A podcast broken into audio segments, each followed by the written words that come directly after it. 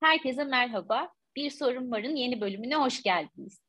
Ee, bu bölümün e, bir konuğu var. Çok da önemli bir konuk benim için. Ama önce bölümün sorusunu söyleyerek başlayayım. Sonra konuğumu tanıtayım size. Ee, bu bölümün sorusu yaşamda amaç neden önemli? Çok konuşuyoruz artık yaşam amacı, hayatın anlamı, işte sabahları yataktan kaldıracak, heyecan veren bir şey. Ee, işte onu birazcık konuşalım diye bu bölümdeki konuğum benim sevgili babam Kaya Kılan. Ee, babam benim hayatımda tanıdığım, e, kendini e, bir şeylere adamış, onun için değerli olduğu şeylerin peşinden giden, çok çalışkan, çok disiplinli, öz disiplini yüksek e, ve onların peşini bırakmayan e, tek insan diyebilirim benim yakın çevremde olan. Onun için hep örnek oldu hepimize. Bugün de e, birazcık onun yaptıklarından bahsedelim. Birazcık am, e, amaç neden önemli ondan duyalım. Bir de onun e, hayatının amaçları arasında önemli bir amacı var. E, onu da bize anlatsın istedim. Onun için babamı konuk ettim. Hoş geldin babacığım. Teşekkür ederim kızım. Nasılsın? İyi misin? İyiyim, sağ ol. Ee, şimdi birazcık önce sen bize kendinden bahseder misin diye sormak istedim. Çünkü birazcık tanısın dinleyecek olan kişiler bu bölümü diye düşündüm. Bize biraz kendinden bahseder misin?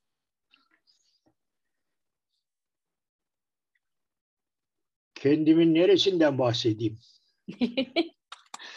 ben... sen, sen sor da ben söyleyeyim.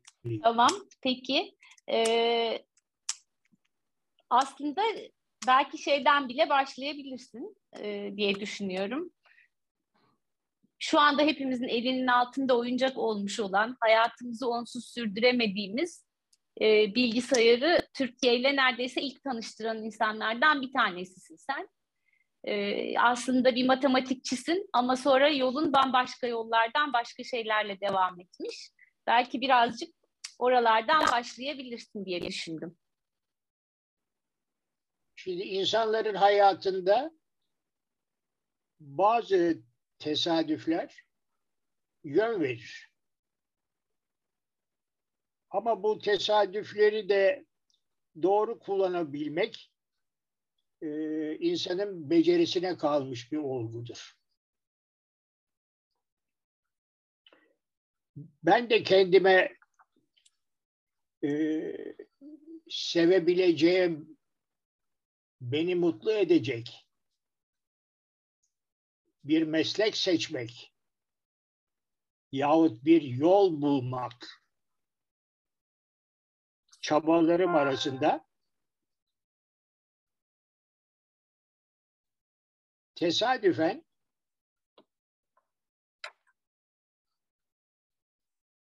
bir Amerikalı ile tanıştım.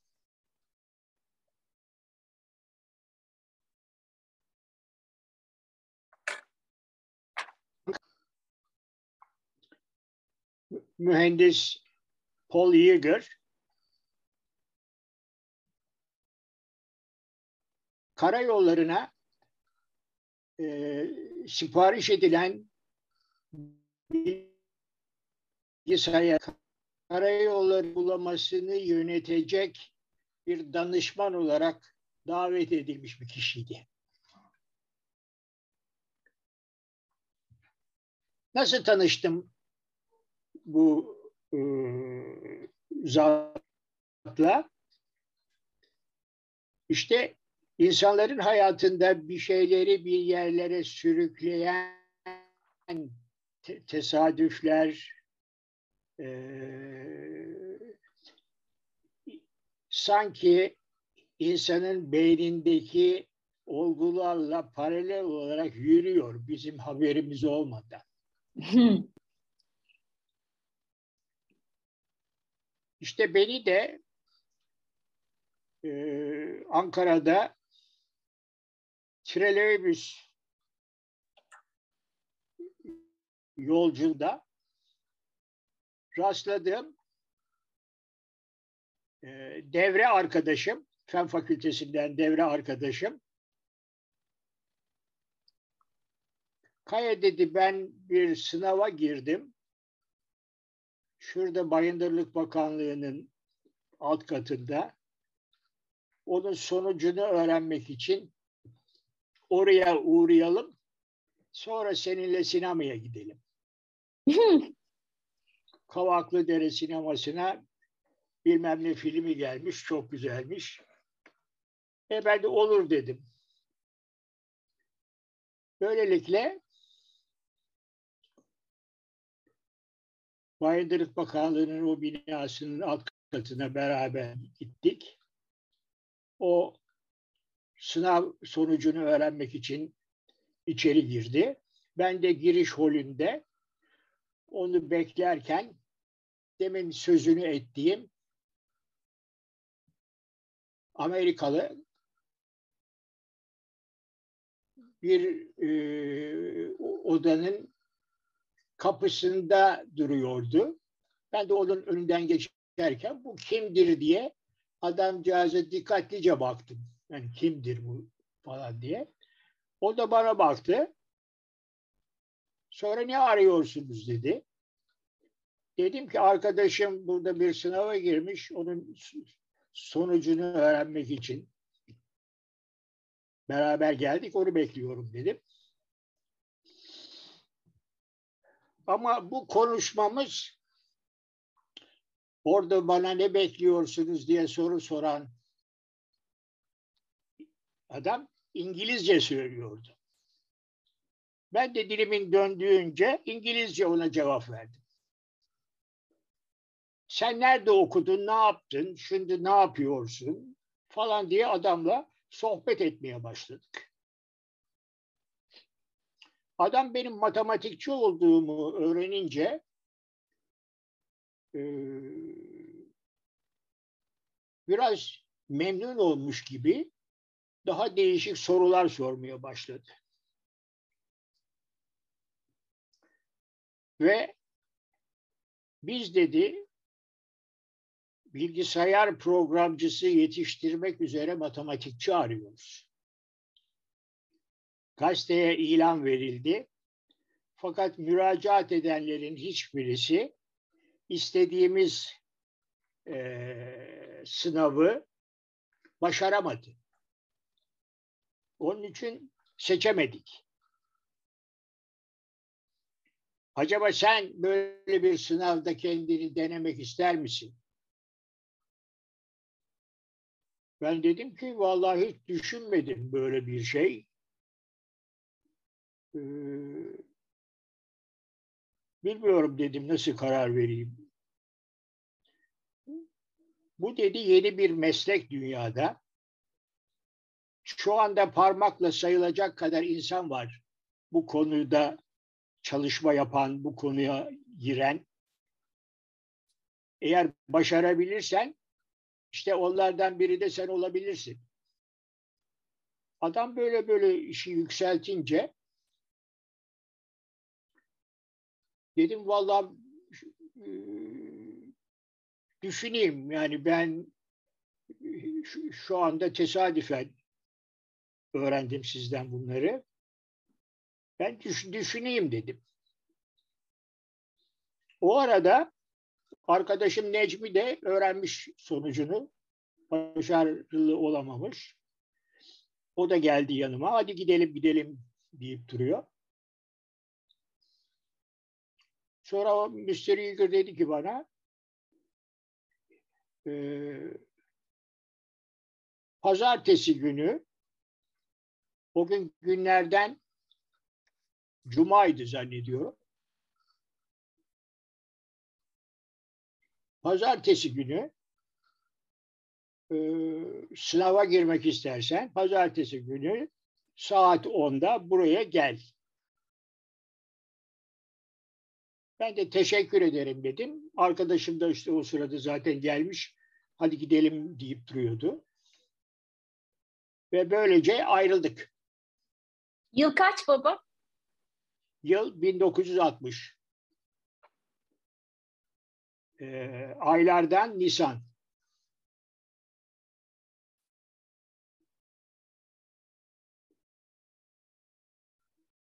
Eagle'ın söyledikleri e, kafamda bir sürü soru işareti yarattı. Bu bahsettiği computer diyor, computer, programmer.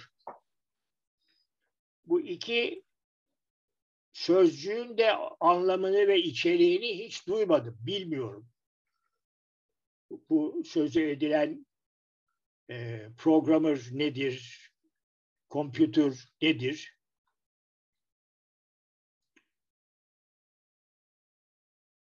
Sinemaya gittik, dolaştık falan filan. Ayrıldıktan sonra kafamda hep bu iki sözcüğün ne olduğunu, Mr. Eager'ın dediklerinin ne kadar benim için değerli olup olmadığını kafamda tartıyordum.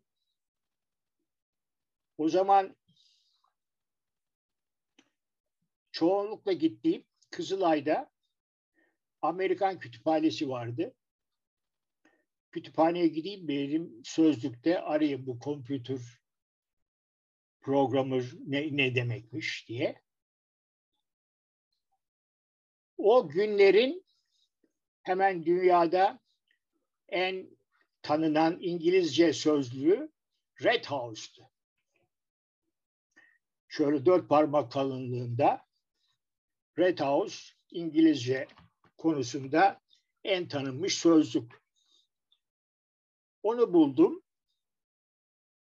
Arıyorum. Compute kelimesiyle son buluyor. Compute'dan sonra başka bir sözlüğe geçiyor. Computer girmemiş henüz. Computer'da yok. P'ye bakıyorum. Programmer diye. Program diyor. O da orada bitiyor. Ondan sonra başka sözcüğe geçiyor. Allah Allah.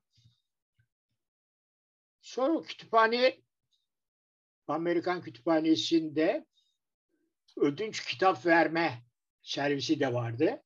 Orada bir genç kız vardı. Ben ondan ödünç kitap alıyordum bazen. Ona gittim dedim ki ben böyle sözcük arıyorum. Red House'da bulamadım. Başka nereye bakabilirim? Başka bir sözlükler tarif etti bana. Bilmem ne sözlüğü var, bilmem ne sözlüğü var. Onlara da bak dedi. Buldum onları, aradım. Onlar da Red House'daki gibi aynı sözcüklerde kopuyordu. Böyle bir şey yoktu. Sonra çıktım.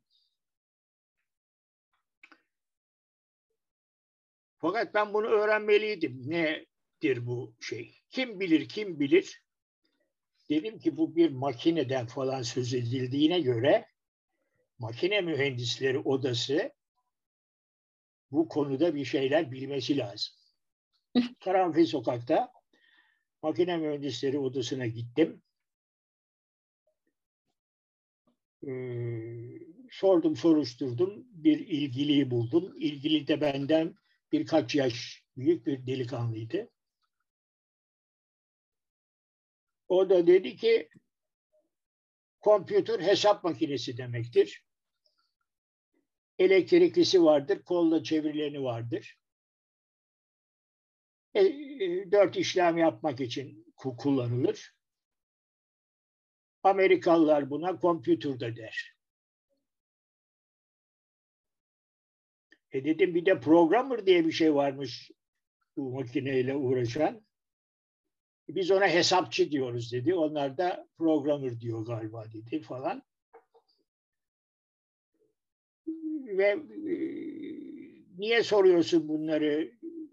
Çok önemli mi falan filan diye bana kısa kısa cevaplar verdi.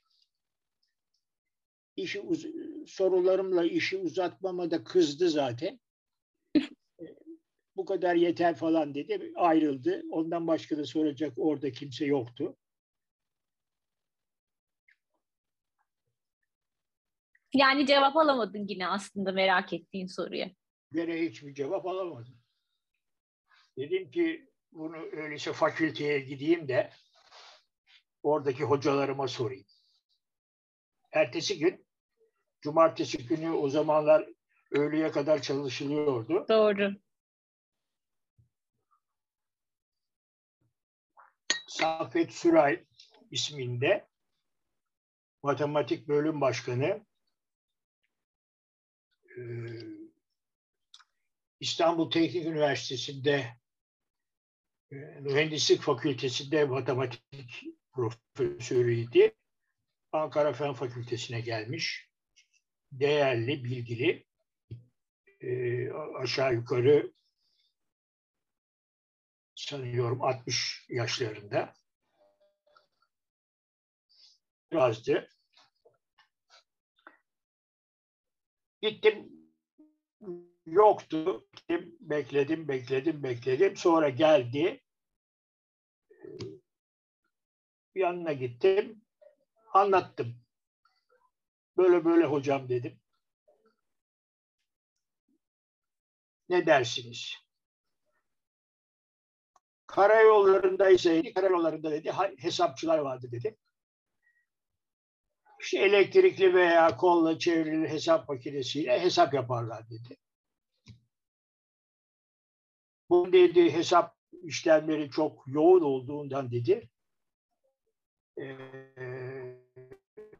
gel seviyesinde hesapçı diye yetiştirdikleri elemanlar da vardır dedi.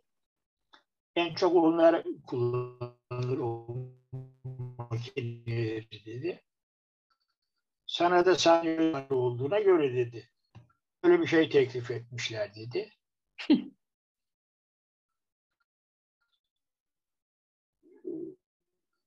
yani pek önemli bir şey değil dedi. Yani sana ben bunu bir e, mesleki iş, iş olarak öneremem dedi. Teşekkür ettim. Ondan da hiçbir şey öğrenememiştim. Sonra sınava mı gittin direkt? Sonra pazartesi günü dedim ki ya ben gideyim bir sınava gireyim bakayım bu adam çok ne diyor? E, üstünde durdu bu, bu işin. Sınava gitmemin dürtüsünün başında da bu kompütür dedikleri şey nedir'i biraz daha öğrenebilmek arzusuydu. Kafamda soru olarak o takılmıştı. Yani oraya işe girip girmemek e, çok benim için bir dürtü değil kompütür dedikleri şey nedir? Araştırma için gitmeye karar verdim. Ve pazartesi günü gittim. Sonradan isminin Mr. Yeager olduğunu öğrendiğim uzun boylu Amerikalıyı buldum. Dedim ki ben sınavı geldim. Peki dedi. Odasına gitti. Oradan bir kağıtlar aldı. Beraber başkaya gittik. Ee, e, evde bir alet vardı. Bu alet çok tanımadığım bir aletti. Sonradan o aletin e, ismini çıkınca öğrendim. Metronom. Metronom nedir? Sonradan öğrendi. Genellikle müzik müzikle uğraşanların tempo tutmasını e, şey yapan, e, seslendiren bir araç. Ona mesela diyorlar ki 3 saniyede bir tık tık yap. 5 saniyede bir şöyle yap. Şu kadar zamanda böyle yap. Şöyle ses çıkar falan. Peki oradaki diye. amacı neymiş metronomu? benim sınav süremi tayin etmek. Ha. Dedi ki buldu e, sınav iki aşamalı dedi. Birinci sınav e, İngilizce bilgini yok. Birinci sınav matematiksel düşünce düşünme kabiliyetini, yeteneğini ölçecek bir matematik sınavı. İkincisi de İngilizce sınavı. İşte birincisi şu kadar dakika. Bana iki sayfa kağıt verdi. Sorular olan. O metronom denen adet, aleti de kurdu. Dedi ki metronom durunca cevap verme süren bitmiş olacak dedi. Anladın mı dedi. Anladım dedim. Allah'a ısmarladık dedi gitti. Nasıl da bir güven var ne güzel bırakıp gidiyor. Ondan sonra ben de oradakileri oku, okudum. Ee, matematik soruları biz bazen üniversite giriş sınavlarında da sorulabilen daha çok ortaokulda karşılaştığımız havuz problemleri vardı. o havuz problem benzerleri biraz daha karmaşık olanlar. İşte efendim bir havuz var, üç tane musluk var. Birisi dakikada şu kadar akıtıyor, bu kadar akıtıyor, bilmem ne akıtıyor. Havuz ne kadar zamanda dolar, ya işte bilmem nedir, bilmem ne boşalır falan filan diye böyle biraz e, düşünme e, yapısından çıkarılacak sonuçları irdeleyen bir problemlerdir onlar. Havuz problemleri. Onlara benzeyen biraz daha karmaşık iki tane problem var. Ondan sonra bir, bir de böyle e, şekiller var yuvarlak daire şeklinde. Üzerinde karmaşık işaretler var.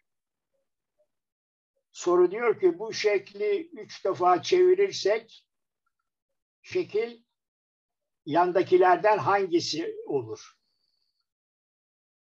Genel yetenek soruları gibi sorular. Ha, işte öbürkü de diyor ki şu bilmem neyi bilmem ne kadar şöyle yapar. Üç defa ileri dört defa geri çevirirsen ne? Böyle sorulardı. Ondan sonra benim ben işte ilk önce o matematik sorularını yapabildiğim kadar yaptım. Sonra o daire sorularını da yaptım. Ben aşağı yukarı bitirdiğim zaman metronomda durmak üzereydi galiba. Durdu. Metronom durdu. Hemen bir iki saniye sonra Mr. odaya girdi. Tamam mı dedi. Tamam dedi. Ver o kağıtları dedi. Verdi. Ondan sonra bana İngilizce e, sınavı şimdi dedi. Böyle broşür gibi bir şey verdi. Bunun dedi şu paragrafını Türkçe'ye tercüme edeceksin.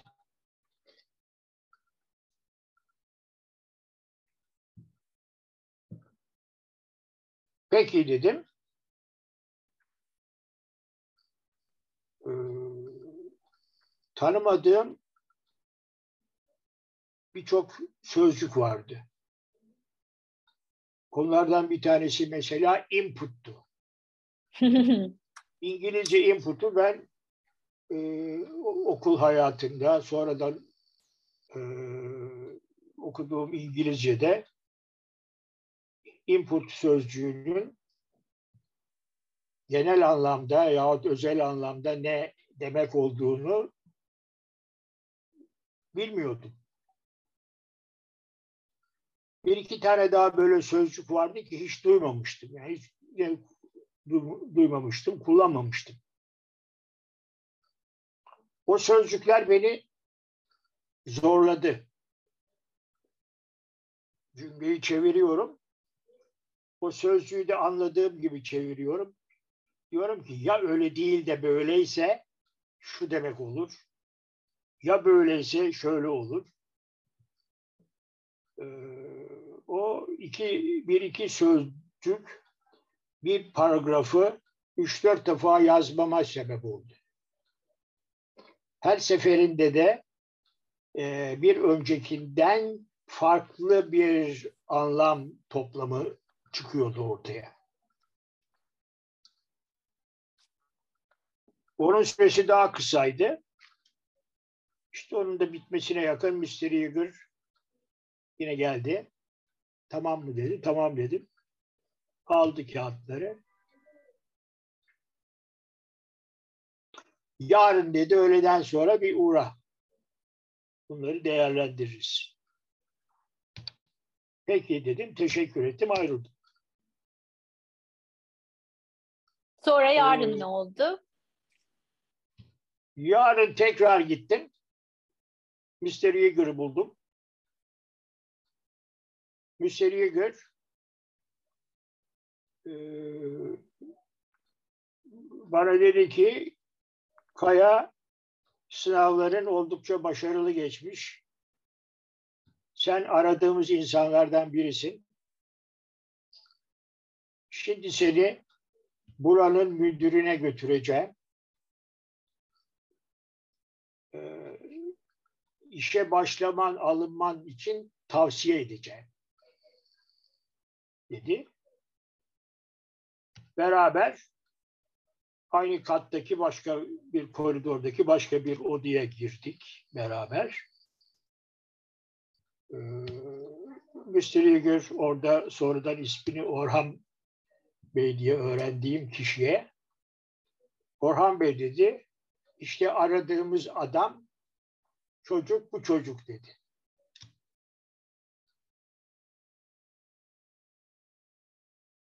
Matematik sınavı işte şöyle yaptı. İngilizcesi de fena değil. Ben de onunla konuştum dedi. Ee, yetiştirilmek için aradığımız adam ben tavsiye ediyorum dedi. Korhan Bey de döndü bana. Dedi ki e, Müsteriklerin söylediğine göre dedi sizi iş teklif ediyoruz dedi. Programmer olmak üzere dedi. Ee, işe başlamanızı bu e, hafta başında efendim IBM şirketinin e, bir kursu başlıyor. O kursla beraber işe başlamanızı tavsiye ediyor, istiyorum ben dedi. Ben dedim ki ben askere gitmek için hazırlığımı yaptım. Ben askere gidip askerlik işini aradan çıkaracağım. Hemen işe başlamayı vesaireyi düşünmedim. Orhan Bey kızdı. Dedi ki çok dedi e, önemli bir işe adım atmak üzeresin. E, bu hiçbir şeye değişilmez. Benden tavsiye işte bu hafta açılacak seminerle başlayarak e, bu işe başla. Efendim biz askerlik işini tecil ederiz dedi.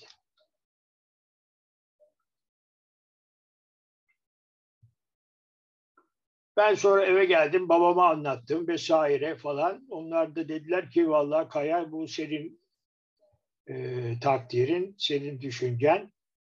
Sen karar ver, bir şey diyemeyiz.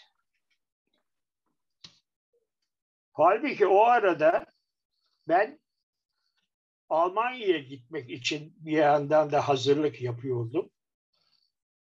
Ee, Alman sefaretinin açtığı Almanca kurslar vardı. Almanca kursuna yazılmıştım. Almanca kursuna haftada üç gün gidiyordum. Yapsam mı yapmasam mı falan filan derken bu sonradan Orhan Kampolat diye ismini öğrendiğim müdürü de ısrarıyla bir nevi e, bir nehre düşmüş yaprak gibi nehrin sürüklediği yaprak gibi karayollarında IBM şirketinin açtığı kursa gittim. Ve böylelikle programcılığa ilk adımı atmış oldum. Peki baba o Türkiye'ye gelen ilk bilgisayar değil mi senin çalıştığın bilgisayar? Evet o tarihlerde yani o günlerde bilgisayarlar böyle bugün bir e, pazarlanmıyordu. Alıp efendim e, alıcılara sunulmuyor bilgisayarlar sipariş üzerine yapılıyordu. Ve öyle satılıyordu. Büyüklüğü neydi o bilgisayarın? Ee, aşağı yukarı e, toplam araçlarıyla beraber 5 tona yakın ağırlıkta. Boyu benden uzun. Hatta 1.80 boyunda olan Mr. Eager'dan da uzundu boyu. ee, yüksekliği 2 metreye yakın ana ünitesinin e, eni de yine aşağı yukarı 2 metre falan iki, iki buçuk hatta metre olan bir e, dolap büyüklüğünde bir yapıdaydı bilgisayar. Herhalde bir odaydı o değil mi aslında şimdi bizim masamıza koyduğumuz şey? Evet. Yani bütün araçlarıyla beraber yan yana getirdiğin zaman hepsini koyulacak alan e, bir oda lazımdı. E, odadan oluşuyordu. E, soğutma ünitesi, enerji ünitesi, işte bilgisayar programlama ünitesi girdi çıktı ünitesi falan filan derken dört parça idi. Dört parçanın her biri aşağı yukarı e, iki metreye bir metre yükseklikleri de ana bilgisayarınki iki metre öbürkülerinki e, 70-80 santim falan bir metre.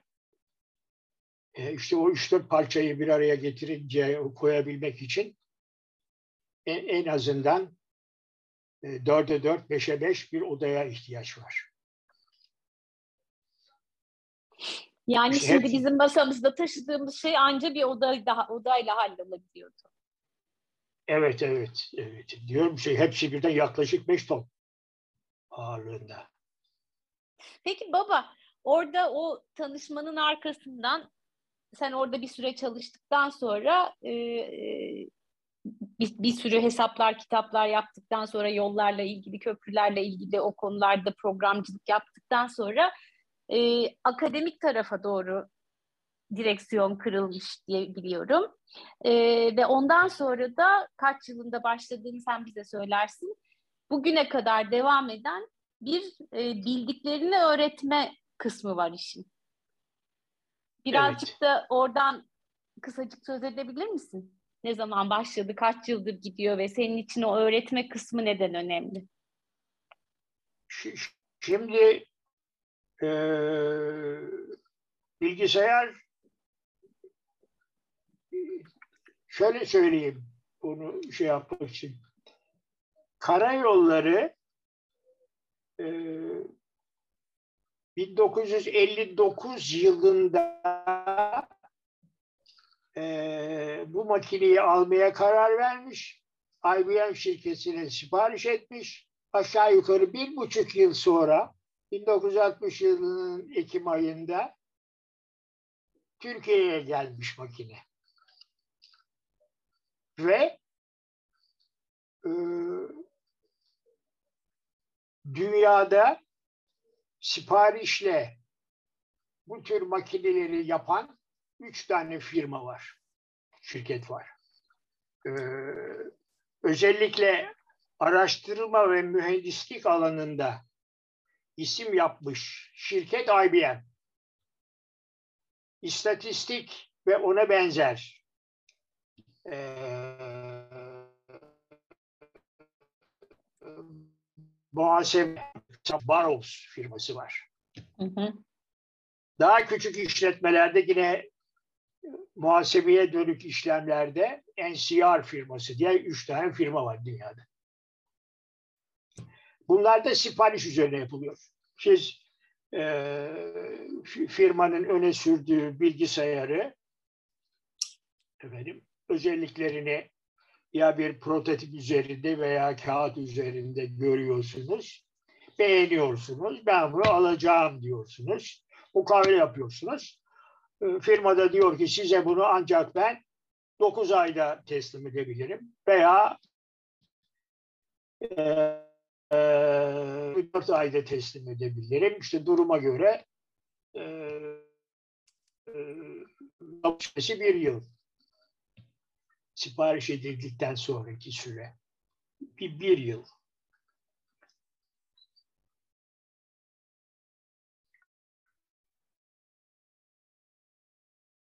Şimdi e,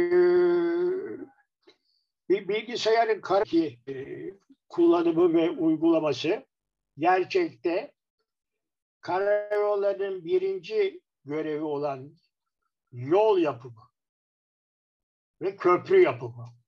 Karayolların birinci fonksiyonu yol ve köprü yapımı. Özellikle şehirler arası yol ve köprü yapımı. Bu iki fonksiyon e, ayrıntılı mühendislik hesaplarına dayanıyor. Ve bunlarda e, istenilene en ekonomik cevap verecek modeli bulabilmek için birden çok deneme yapmak zorunlu.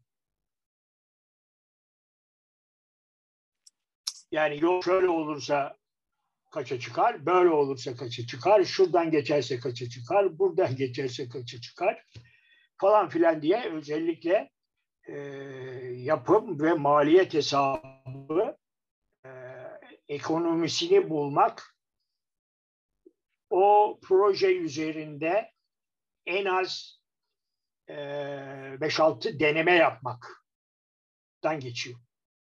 Ek, ekonomisini bulabilmek için.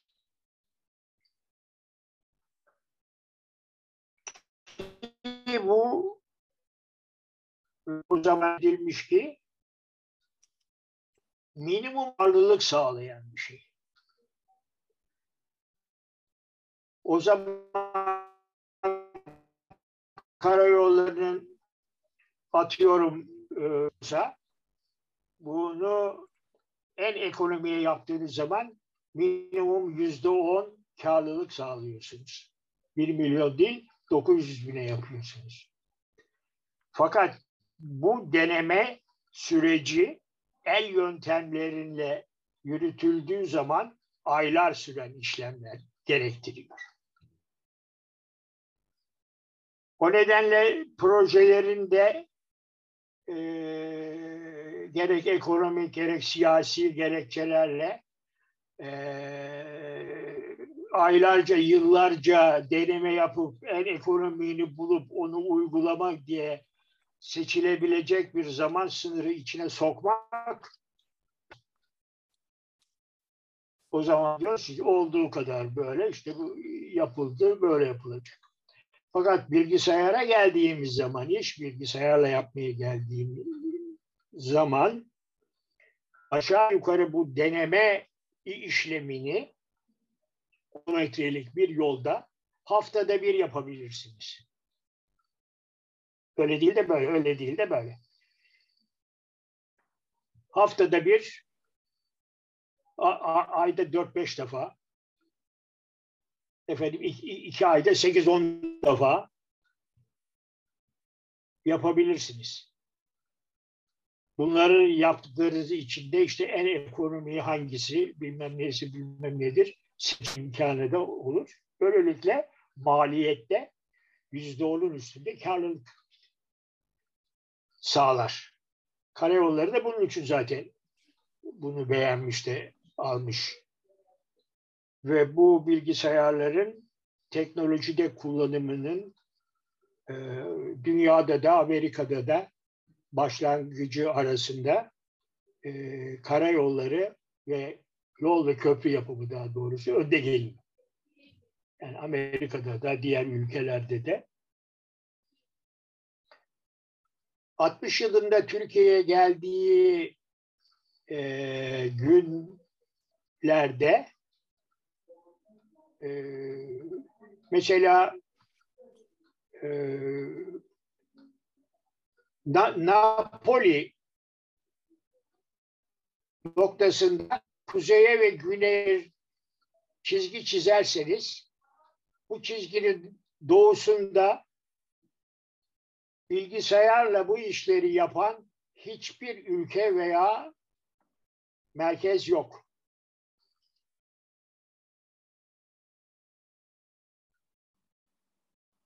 Bu bilgisayar Türkiye'ye ilk bilgisayar olmanın yanında Orta Doğu'nun da ilk bilgisayarı. Çok çok havalı. Hatta hatta Orta Doğu değil efendim e, Afrika'nın tamamı, Güney Asya e, diye dü, dünyanın yarısını hatta içine alabilen yarısından bir, bir fazlasını içine bilen alanda tek bilgisayar.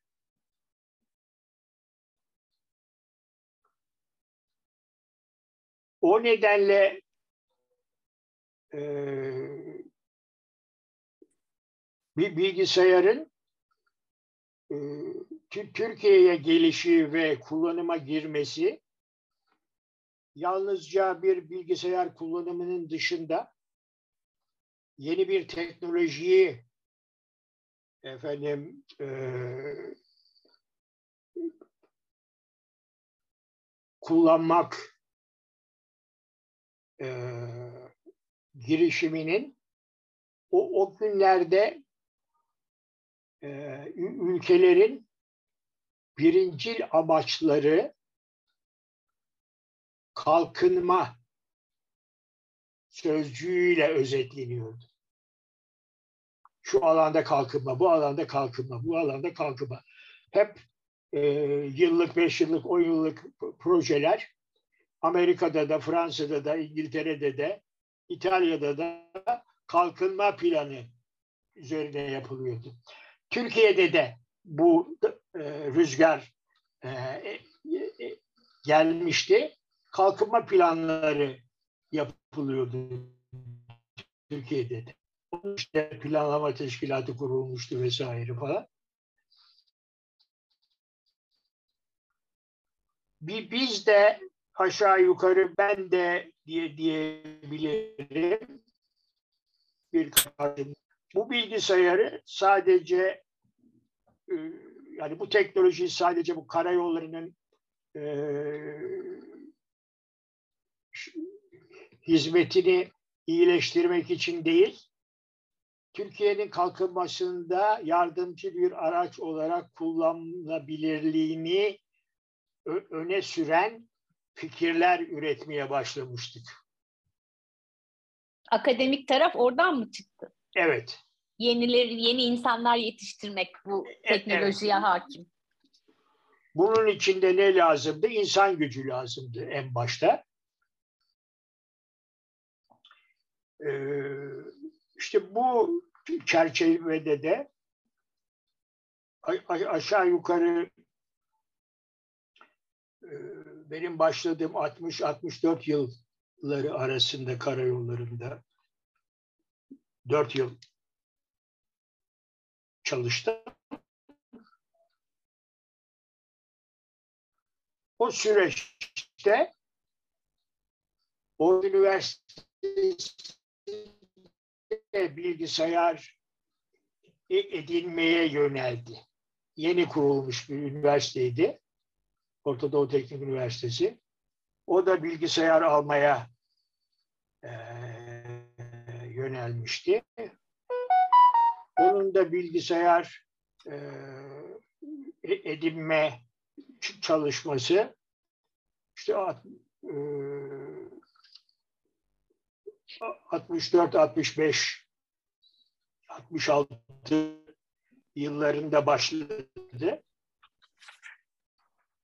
Ortada üniversitede böyle bir işe e, başladığı, e, kalkındığı zaman Orta Doğu bu işleri yürütecek efendim e, elemanları yoktu zaten. Bu, bu, bunun için efendim Amerika'da MIT'de bilgisayarla uğraşan iki e, akademisyeni, Türk akademisyeni Orta Doğu Teknik Üniversitesi davet edip orada bu işi nasıl canlandırabilirizin projesini yapmak için e, işlev yürütüyordu.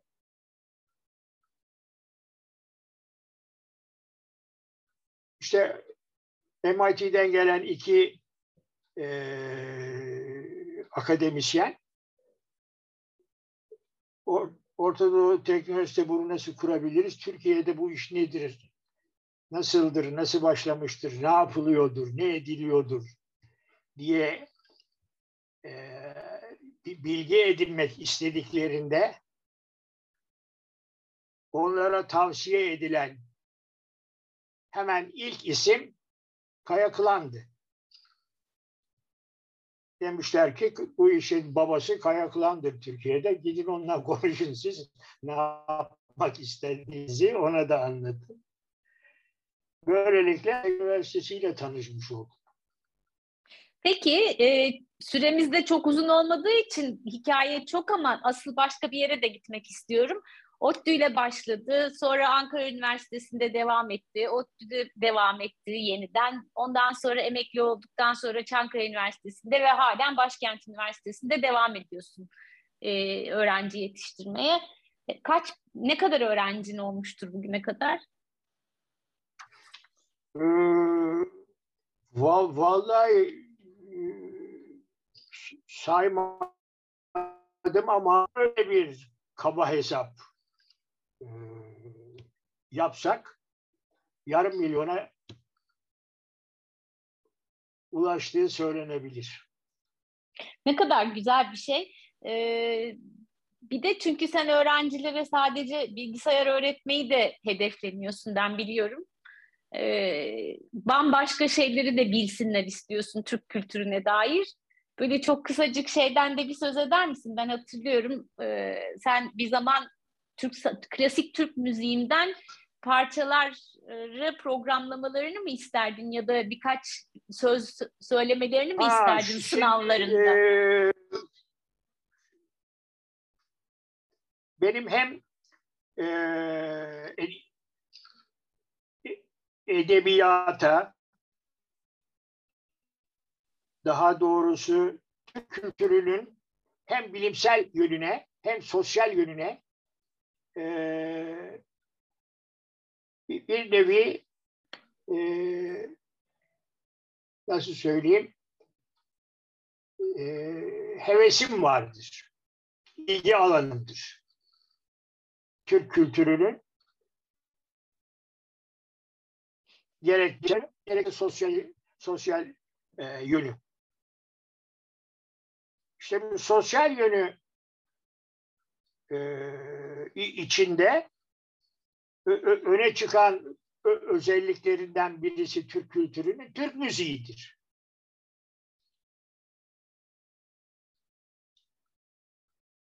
Daha doğrusu klasik Türk müziği. Hı hı.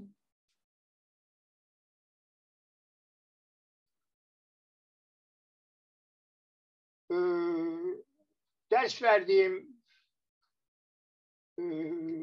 günlerin çoğunda öğrenciler daha çok Batı kültürüne heves edip Batı türü e, şarkı ve müzik öğrenme, söyleme, kullanma eğilimleri üst düzeye çıkıyordu. Ben de istiyordum ki öğrenciler Batı müziğini efendim e, bildikleri, öğrenmek istedikleri kadar, ona eğildikleri kadar Türk müziğinden de bir şeyler öğrenmiş olsunlar. Ara sıra böyle çocuklarla sohbet ederken bu fikirlerimi söylerdim. İşte bir e, son sınıflara ders verdiğim e, bir, bir dönemde de dedim ki son sınavın son e, sorusunun beş puanlık kısmını sorusunu şimdiden söylüyorum. Herkes efendim klasik Türk müziğinin herhangi bir parçasının bir dörtlüğünü yazmak zorundalar. Eğer 5-10 puan fazla almak istiyorlarsa. Şimdiden buna hazırlanın. Yani sınavlardan efendim 15-20 gün evvel öğrencilere bu final sınavının son sorusunun sorusunu vermiş. Söyledin. Söyledim. Süper. Yani Türk kültürünü unutmasınlar diye. İkincisi şimdi e, şeye e,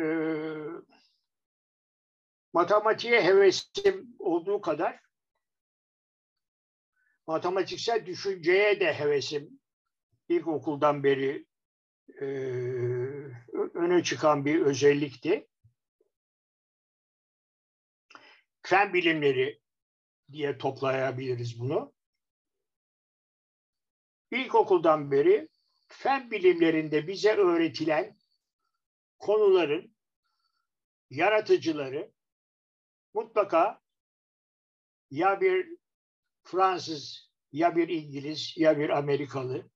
Harika. Tam bunu soracaktım ben sana. Buna geçtik. ya bir e, Latince, İngilizce, Fransızca, e, İtalyanca isimden geçiyor. Galileo şunu yapmış, işte bilmem kim bunu yapmış. Bilmem kimin teoremi, bilmem kimin bilmem nesi. Özellikle ilkokulda ağırlıkla hep bunu öğretiyorlardı. İşte dünyanın yarı çapını falanca bulmuş, kimyanın bilmem nesini bilmem kim bulmuş, işte bilmem kim bilmem ne yapmış, işte Galile bilmem ne yapmış, bilmem ne bilmem ne yapmış. Hep yabancı isimler. Kendimce diyordum ki bu bize öğretilen özellikler arasında şunu da Türk Ahmet Efendi, Mehmet Efendi yapmış diye bir isim karşımıza niye geldi? Acaba henüz daha ben o konulara giremediğim için yaşım küçük, eğitimim daha alt basamağında. Büyüyünce öğrenecek Onun için mi azıcık ilerlerde öğreneceğiz herhalde diyemeye başlamıştım. Ortaokula geldiğimde de söyleyecekler ha oradan çıkacak ha buradan çıkacak derken hala çıkmıyordu. Birileri çıkıp da falanca yöntemi de Ahmet Efendi buldu diye karşımıza çıkmıyordu.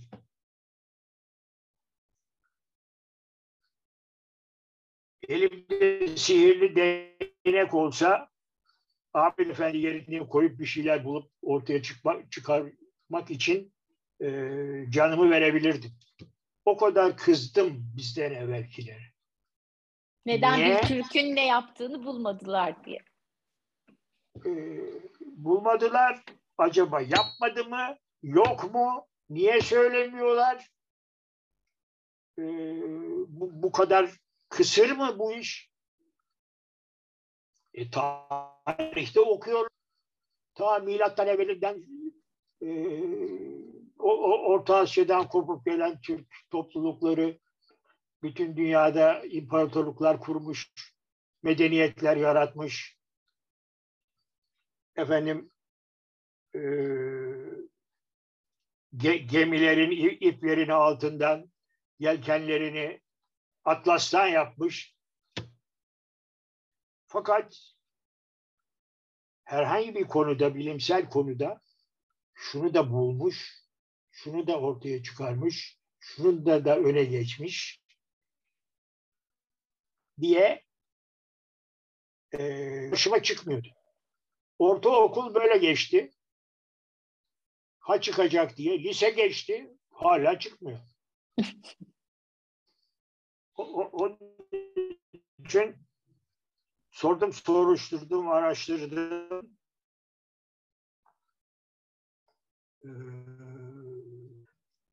e, dünya çapında e, böyle ilkokuldan beri konusu öğretilen, ezberletilen bir Türk bilgini karşıma çıkmadı.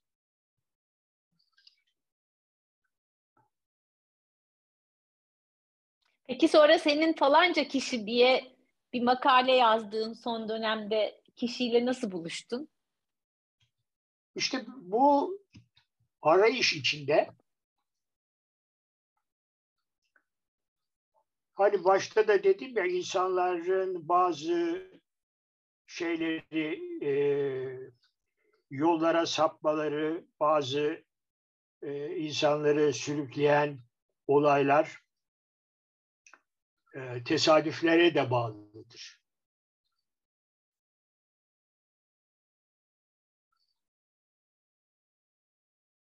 Orta Doğu Teknik Üniversitesi efendim e, hesap bilimleri bölümüydü o zaman ismi.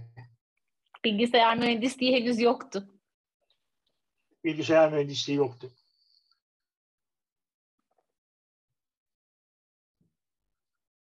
Orada çalıştığı yıl bilgisayar hakkında ve bilgisayar programlaması hakkında yazılmış kitap da dünyada da pek yoktu. Dünyada da yoktu. Öz, yapımcı şirketlerin ve bazı akademisyenlerin özel makaleleri, yazıları temel kaynak oluyordu.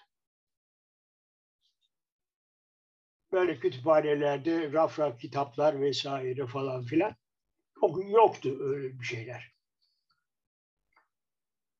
Bilgisayar konusunun e, anahtarı bilgisayar programlamasından geçer.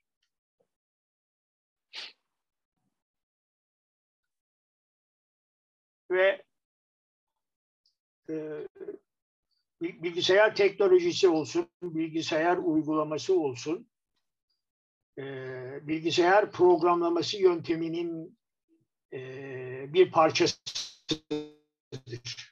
Onun için bilgisayar olayının temel e, yapısı, temel özelliği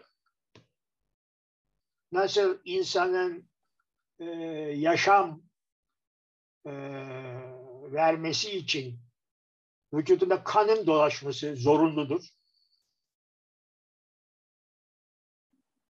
İşte bilgisayar denen araçlarında, kanında ya damarlarında program dolaşması zorunludur. Onlara da o can veriyor. Ona da can veren programdır.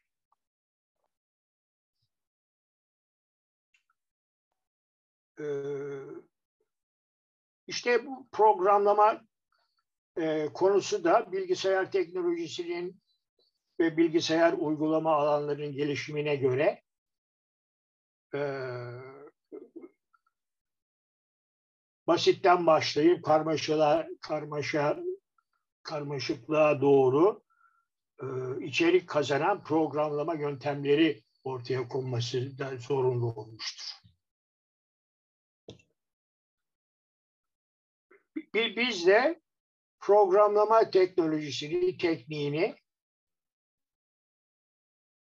e, ilk başlarda bir nevi usta çırak ilişkisiyle öğrendik. Benim hocam mesela birinci hocam Mr. Eager. Mr. Eager'la dört sene karayollarında beraber çalıştım. köprüler, karayolları yaptık beraber Mr. Eagle'la. Diğer arkadaşlarım da vardı. Tek başıma değildim. Diğer arkadaşlarım da vardı. Ee, Peki sonra falanca kişiyle nerede nasıl buluştunuz baba? İşte bu programlama anahtarı üzerinde kafa yorarken, çalışırken e, Orta Doğu Teknik Üniversitesi e, Hesap Bilimleri bölümünde e, o günlerde yani 65-66 yıllarında Amerika'dan barış gönüllüleri diye e, Türkiye'nin kalkınmasında yardımcı ol, ol, olacak e,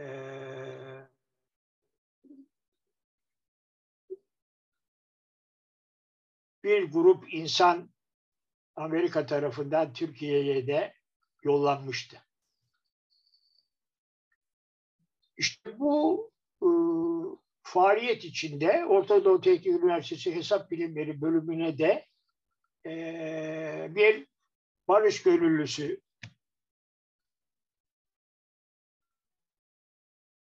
David geldi. David bilgisayar mühendisliği eğitimi almış. Yüksek lisans çalışması yürüten bir genç. O da bizim işte hesap bilimleri bölümünün e,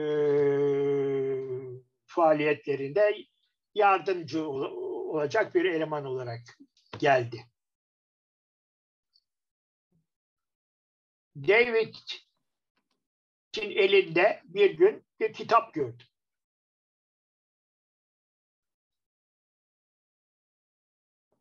Bu kitabın ismini duymuştum. Fakat e, almak, edinmek mümkün olmamıştı.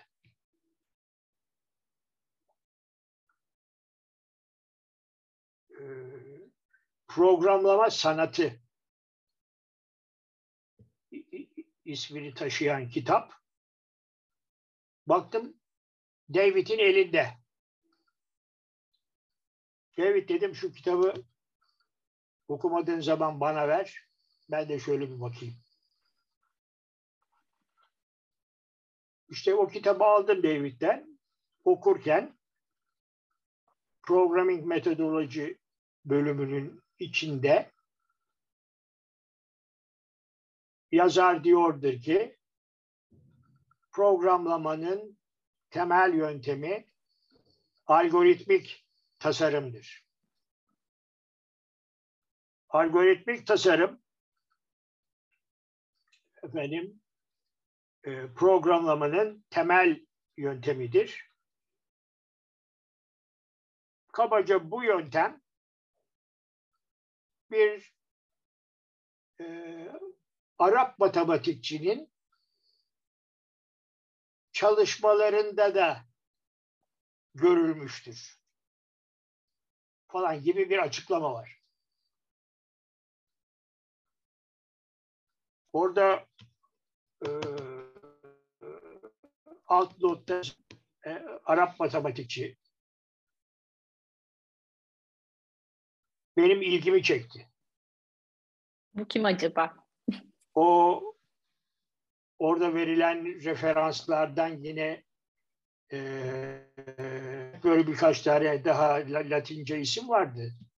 Bu bir, bir yerde de programming metodoloji bölümünün altında da Arap matematikçisi ismi geçiyordu. Bu benim ilgimi çekti. Dedim ki bu e, Arap matematikçisi bizim taraftan bir şey. Latin kökenli değil bu. Arap kökenli. Birisi. İşte o noktadan itibaren matematikçisi kimdir diye araştırmaya başladım. Yani aşağı yukarı 1967, 68, 70 yıllarında baş, başladım.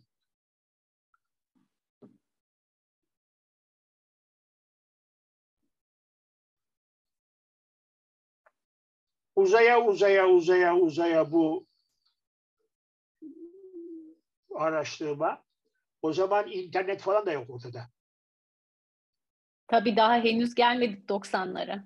Evet. Ee, öyle internet falan da yok. Ee,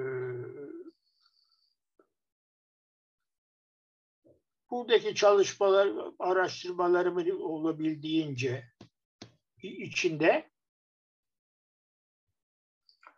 bu Arap matematikçisi hakkında e, İngi, İngi, e, Amerika'da özellikle bazı yayınların olduğunu, bu yayınların içinde efendim e, özellikle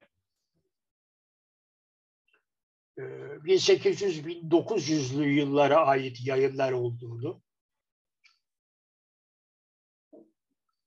öğrendim. Sonra o yayınları e, elde edebilir miyim, edemez miyim diye çeşitli e, araştırmalara girdim. Ve bu Arap matematikçisinin bizim bugün cebir diye matematiğin en önemli dallarından biri vardır. Cebir dalı. Bu cebir dalının kurucusunun, yaratıcısının bu Arap matematikçisi olduğunu gördüm. Arap matematikçisi cebirsel problemlerin çözümünde kullandığı yöntem David'den aldığım kitapta bahsedilen bilgisayarın temel e, işlevsel yöntemi algoritmadan geçer. E, değişiyle de bağlan, bağlanıyordu. İşte burada özellikle 75'ten itibaren bu Arap matematikçinin peşine düştü. Hakikaten hakkında cebir dalının kurucusu olma nedeniyle yüzlerce kitap yazılmış.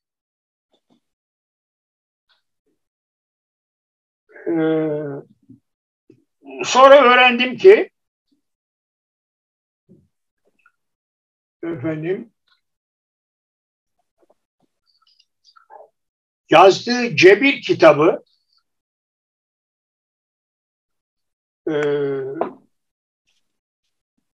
1400'lerden itibaren Latince'ye efendim e, Fransızca'ya, İngilizce'ye, Rusça'ya, Japonca'ya çevrilmiş Cebir kitabı.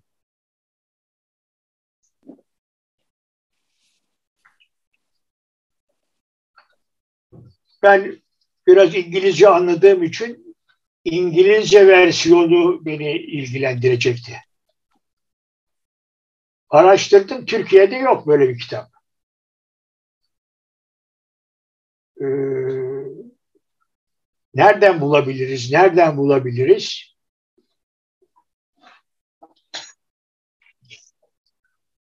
Şimdi unuttum. Amerika'da bilmem ne üniversitesi kütüphanesinde olduğunu buldum. O üniversitede çalışan e, orada e, doktora yapmaya giden bir arkadaşım dolayısıyla o kitabın orada olup olmadığı araştırdım. Kitabın bir başka kopyasının da e, Hollanda Kraliyet Kütüphanesi'nde işte İngilizce nüshasının olduğunu öğrendim. Oraya nasıl ulaşabilirim? Onu araştırdım. Payzen. Ne Payzen'di o adamcağızın adı unuttum şimdi. Bakın araştırma için insanlar nerelerden isterse gidiyor. Profesör Payzen e, e, tanınmış bir doktor. Ve Payzen da tıp terimlerinin Türkçeleştirilmesi konusunda çalışan bir insan. Ben aynı zamanda bilişim terimlerinin Türkçeleştirilmesinde çalışan bir kişiyim. Bir önderim hatta. Payzen'dan tanıştık. Acaba ortak çalışmalar yapabilir miyiz? Ortak e, şeyler yapılmaz diye. İşte Payzen'la konuşurken oğlunun Hollanda Kraliyet Üniversitesi e, Üniversitesi'nde doçent olduğunu öğrendim. Paycan'a dedim ki oğluna yazsak acaba şu kitabı burada komisyonu bana yollayabilir mi? Paycan yazdı oğluna. Oğlu bana kitabı gönderdi. Bu kitaptan Türkiye'de bir tane var. Benim kütüphanede duruyor. Kalınca bir kitap. Orada bunun cebir kitabını okudum. Cebir kitabının içinde bizim bilgisayar programlamasında temel yöntem olarak aldığımız ve yürüttüğümüz algoritmik tasarım yönteminin bu adamın cebir problemleri çözümünde kullandığı, tanımladığı yöntem olduğunu gördüm. Ne güçlü bir bağ kurulmuş orada. evet. Ee,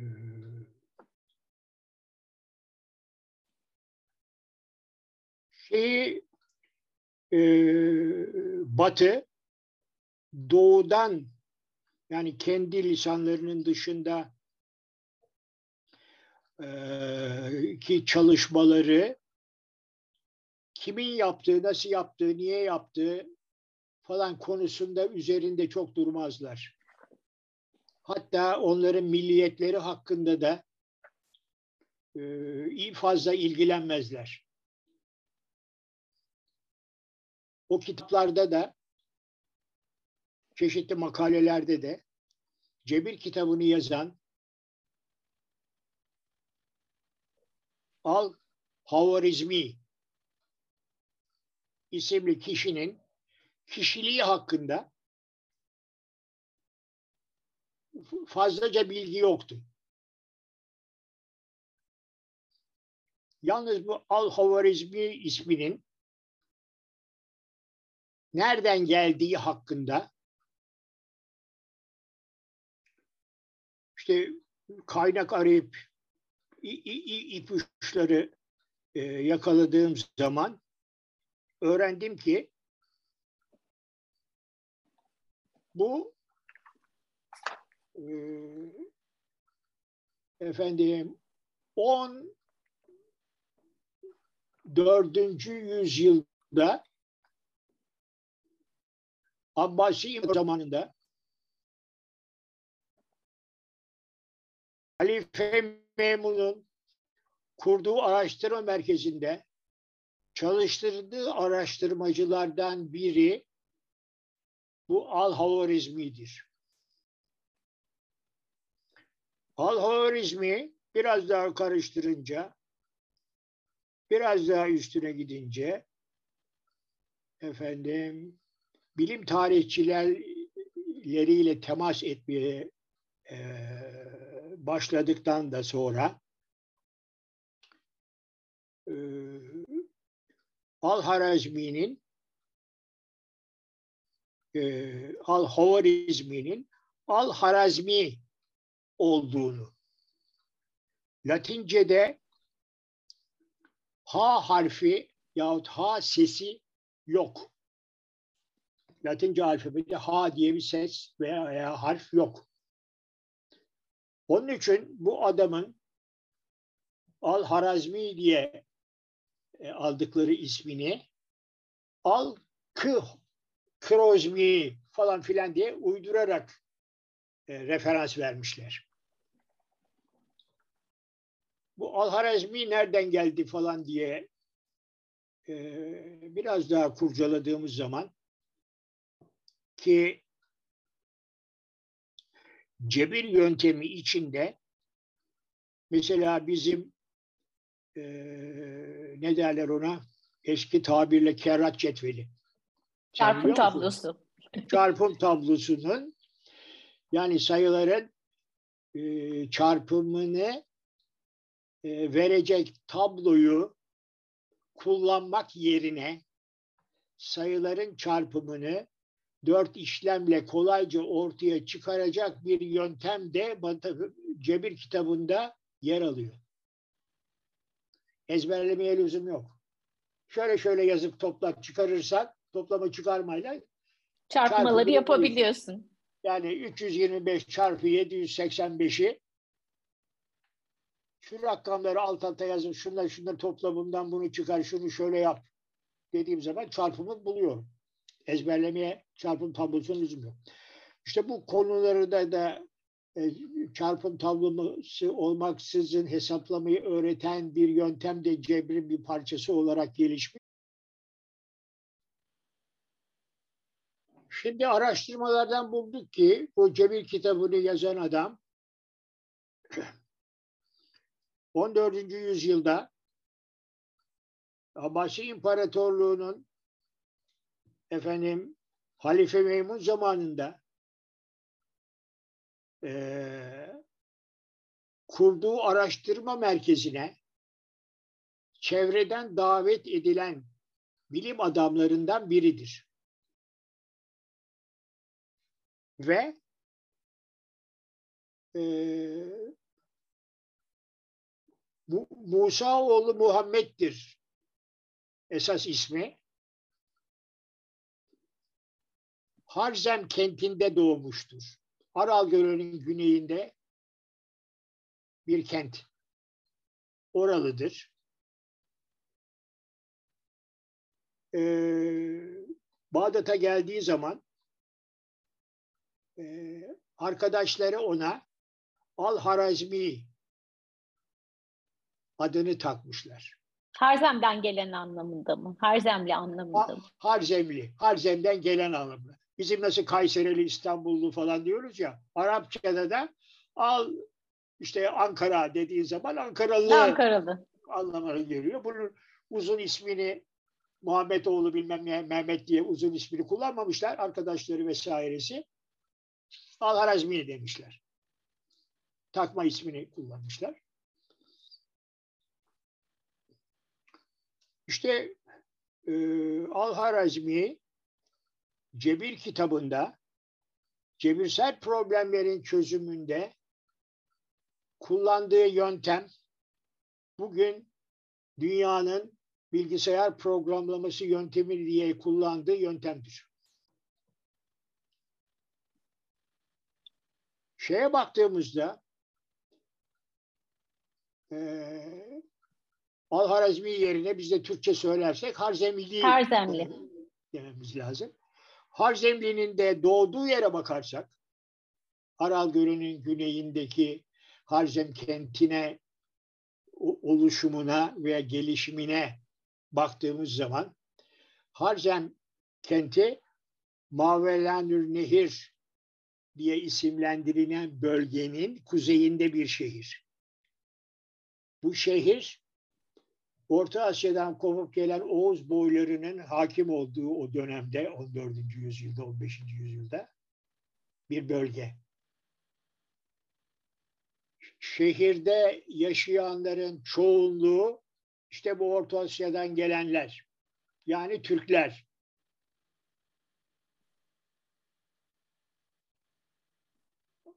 E, Harzemli'de işte buradan kopup gelen efendim buraya yerleşen ailelerden birinin oğlu.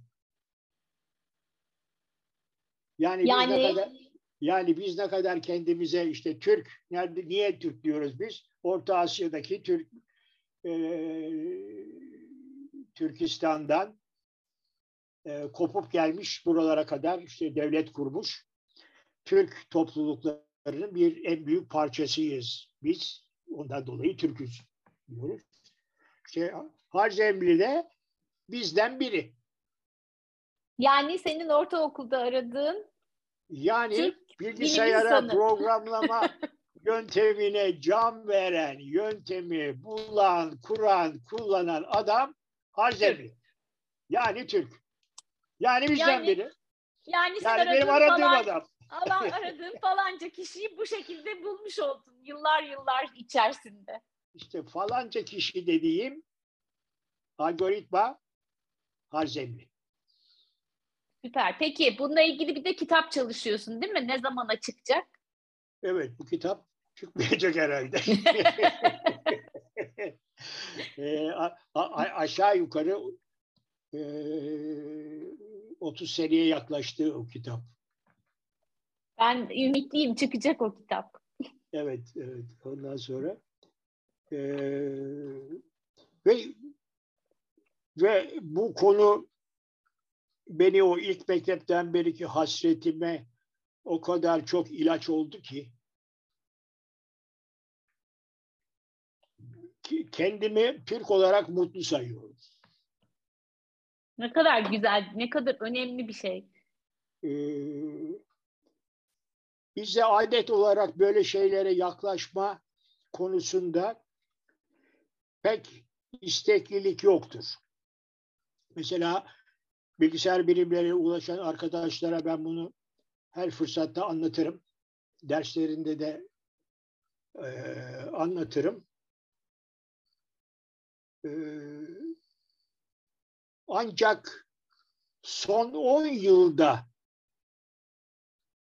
e, arkadaşlarıma, öğretim üyesi arkadaşlarıma algoritma konusunun Türk kökenli Harcemli'nin eseri olduğunu öğretebildim. Ve onlardan öğrencilere de bunu nakletmesini e, hep istedim. Ben de derslerimde programlama konusunu anlatırken e, dersi tekrar eden öğrenciler birbirlerine derler ki Kaya Hoca şimdi Harzemli'yi anlatacak. Onlar için bilindik bir konu yani. Hepsi adını öğrendiler. E, e, evet.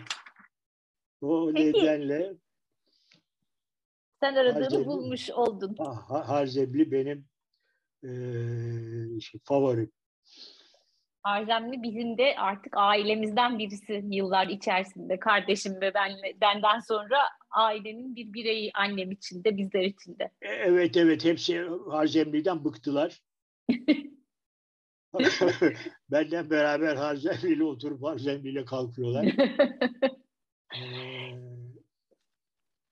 Peki babacığım yavaş yavaş daha seninle bütün tarihi konuşabiliriz. e, Bütün anıları konuşabiliriz ama çok da uzun programlar e, yorucu oluyor dinleyenler için. tabii. E, sona doğru gelirken yavaş yavaş demiştim ki bu bölümün sorusu yaşamda amaç neden önemli? Seni dinlerken başından beri aslında bir sürü amaç duydum. Seni e, yaşamda keyifle yol aldırtan. İşte bir tanesi bence merak, araştırma merakı, öğrenme merakı. E, bir diğeri birilerine bir şeyi anlatma merakı. Başka da bir sürü şey var onun içinde. Peki bu soruyu sana sorarak bitirecek olsam, sence yaşamda amaç neden önemli ve seni nasıl destekledi bu? Şimdi e, insanların hayatta var olmalarını, bu var olmalarının efendim mutlu bir süreçte geçmesini dürtüleyecek en önemli özelliklerden bir tanesi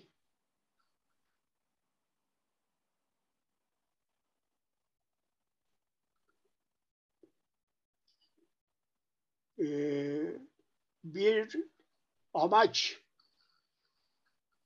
e, yönünde kendilerine öğreti vermekten geçer.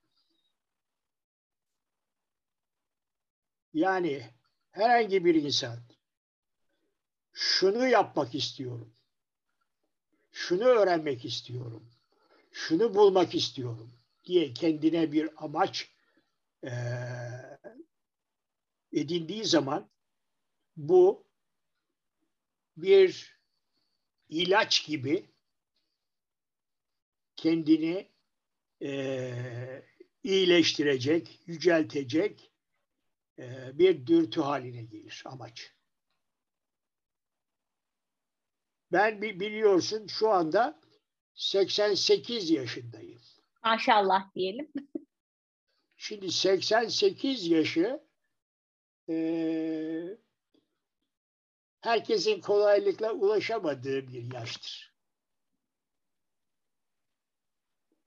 Bence bu yaşa ulaşabilmek ve bu yaşta bunları konuşabilmek yetisi benim ta işte çocukluktan beri bulayım kimdir, niye sorularına cevap arama dürtümün, çalışmamın sonucudur. Bugün konuşabiliyorsam. Ve bugün 70 e, yılındaki olayı hikaye edebiliyorsam onun en büyük nedeni e, kendime amaç edindiğim konuda sürekli çalışabilmek. Bu 88 e, yaşında ispat edilmiştir ki ben e, belki efendim belirli yaşlardan itibaren milyonların sahibi bir adam olaydım. Bugüne gelemezdim belki. Daha çabuk giderdim. Allah korusun ama o milyonların e, milyonların karşılığı sendeki bilgiler ve birikmişlikler bence. Evet, evet. Evet yani o, o bakımdan herkese tavsiye ederim ki e, kendilerini e, kendilerini kendileri yaşatmaları için kendilerine hangi konuda olursa olsun belirli bir amacı amaç edinip üstüne yürümeleri her bakımdan onları mutlu edecek. Belki çevresindeki bazı kişileri onlar kadar mutlu etmese de kendini mutlu mutlu mutlu edecektir. Onun için herkese öneririm böyle bir dürtü yaratmalarında insan yaşamını iyileştirme, kolaylaştırma, e, zevkli kılma böyle bir yoldan geçiyor. Babacığım çok teşekkür ederim. Ee, konuğum olduğum için, çok güzel paylaşımların için, herkese ilham olabilecek bir sürü şey var içinde anlattıklarının. Bana hep oluyor zaten. Ee, yavaş yavaş kapatıyorum izninle programımızı. Ben de sana teşekkür ederim böyle bir fırsatı verdiğin için. Belki bunları birkaç kişi okuyarak ilham alırsa ne mutlu bize. Eminim dinleyen herkes ilham alacaktır içinde. Bir sürü ilham verecek şey var. Ben de yavaş yavaş evet. programımızı kapatayım. Ee, babama tekrar çok teşekkür ediyorum. Önce babam olduğu için, sonra programa konuk olduğu için. Ee, bir sonraki bölümde buluşmak üzere. Herkese sağlıklı, mutlu ve keyifli bir hafta diliyorum. Hoşçakalın.